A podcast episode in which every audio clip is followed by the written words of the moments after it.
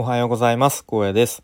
この番組は会社員で2児の父親でもある僕荒野が会社に依存せず人生の選択肢を増やせるよう日々試行錯誤する様子や僕の頭の中の考えを整理して発信するそんな番組です。えっ、ー、とさっき撮っていたんですけど途中でグダグダになり、えー、これがテイク2です。頑張ります。えっと今日もですねテーマは Kindle 表紙デザインの制作過程ボリューム4ということで、まあ、今日が最後ですかね。はい、この制作過程シリーズ一応最後かなと思います。はい、一応昨日まででだいぶすごいこう細かい話というかこう細かい工夫とかを、ま、頑張って、まあ、デザインのことをこう言葉で説明するっていうのをあの話してて僕自身もこれは果たして伝わるのかと思いながら話してたんですけれども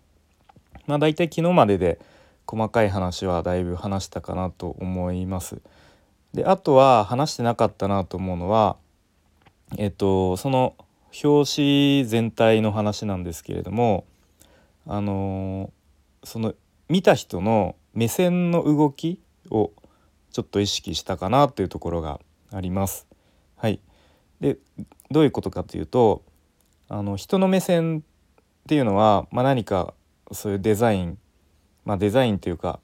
こうパッとあの見た時にアルファベットの Z Z の字を描くと、えー、言われています。まあもちろんその他のパターンもあるかとは思うんですけれども一つのパターンとして目線が Z の字を描くということですね。でまあそういう Kindle 本の表紙でも、まあ、あとは何だろうウェブのバナー広告みたいなものとか何でもいいんですけれどもまず最初に左上がこうパッと目に入ると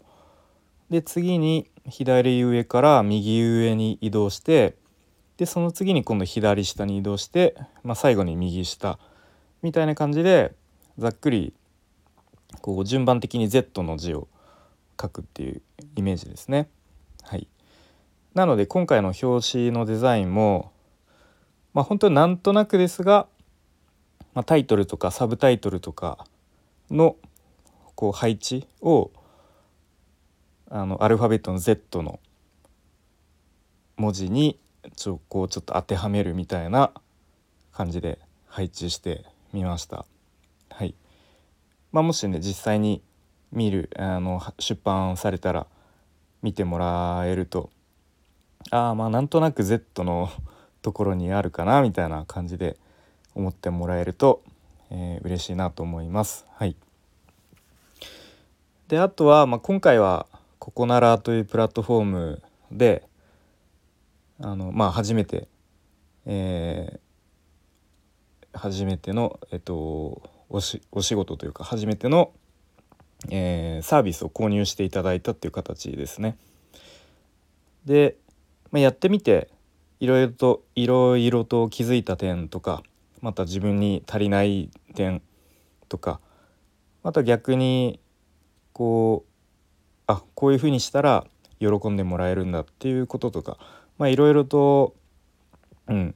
やってみて初めて分かるっていうことがありましたね。でやっぱり一番はそのお客さん目線顧客目線で考えてで、まあ、最初にこうお客さんから依頼された内容以外にこちらから何か提案できないかなっていうことを、まあ、考えることが、まあ、当たり前だとは思うんですけれども、うん、改めて大事だなと思いましたね。そのお客さんの期待をこう超えてこちらから提案してあげるっていうことが、まあ、お客さんの満足度にもつながると思うし、まあ、今回は Kindle 本の表紙のデザインという、えー、お仕事だったんですけど、まあ、それがこう Kindle 本が、まあ、一人でも多くの人に読まれる一人でも多くの人に届く届ける届くことにつながるのかなというふうに思いますね。まあ、この辺は実際に出版されてからこう、まあ、数字で現れるものかと思うんで、えー、まだちょっと、うん、どれぐらいのこうどどういう数字になるかなっていうのはちょっとわからないところではありますがね、まあ、本当になんかみな 皆さんに本当に純粋に読んでほしいなっていう気持ちでいっぱいですね。はい、であの後書き？後書きの最後の方にすごく印象的な文章が書かれていてで、まあ、ちょっとその一部分読みますね。えー、新しいことに挑戦し夢中になっているといつもワクワクしていて人生楽しい自分が挑戦する人生を選んでいると子供が挑戦しようとする時も応援したくなる。心配しなくなる。新しい自分への旅立ちの記念に卒母写真はいかがですか？っていう文章ですね。でここになんかあのー、想像挑戦応援っていうなんかその辺の要素がすごい入ってるなと思ってちょっとこうなんかニヤッとしてしまったんですけれども、うん、なんか、うん、ちょっとその辺で通じるものがあるのかなと思ったりしましたね。はい、でそうちなみに「卒母写真」っていう言葉ですね、まあ、昨日までの配信聞いていただいた方はあのまあ、なんとなくわかるかもしれないんですけどと、まあ、一応2人のお子さんのの子育てを一応、まあ、終えたっていうタイミングでなんだろう、まあ、一つの区切りとして2人のお子さんと、えー、著者の津村さんの3人でこう写真館で家族写真を撮られたんですね。はい、でそれでその写真でこう、まあ、一応子育て終了、えー、母親卒業みたいなそういう意味を込めて卒母写真と呼んでいるんですね。うん、ということでなんか僕は勝手に通称卒母本と名付けようかなとか思ったりしてるんですけれども、えー、近日中に出版されるかと思うので、えー、本当に是非皆さんに読んでほしいと思います。うん、なんか何かしらこう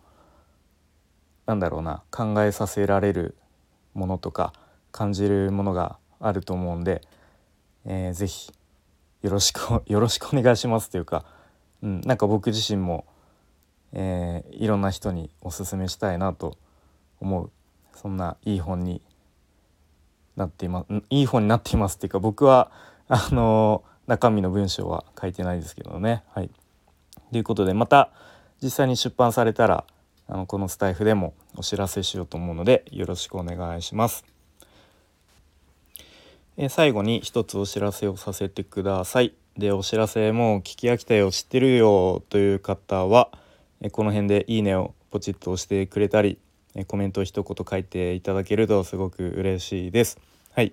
でお知らせとしては、えスタイフでこんな企画をやっています。え荒野ちょっと話そうやと題して、えー、僕荒野が皆さんの壁打ち相手になったりとかあとはちょっとしたお悩みや愚痴なんかを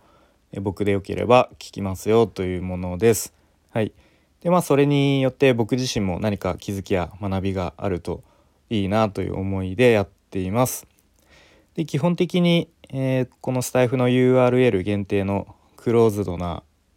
えー、場所でえー、お話をして特に収録とかもしない形を考えていますのでお気軽にご連絡いただければと思います。スタイフのレターや、えー、ツイッターつながっている方はツイッターの DM でも結構なので直接ご連絡ください。よろしくお願いします。であとえっとまだこれは 決まってないんですけどあの先日えっとスタイフさんの方からお知らせで合計3,000いいねを、えー、もらいましたよみたいなことが、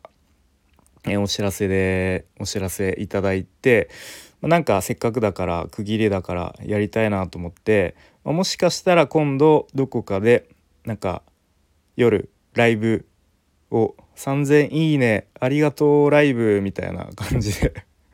やろうかなみたいなぼんやり考えてます。なので、まあ、もし、えー、お時間ある方は遊びに来てもらえると嬉しいです。よろしくお願いします。ということで今日も最後までお聴きいただきありがとうございました。荒野でした。バイバーイ。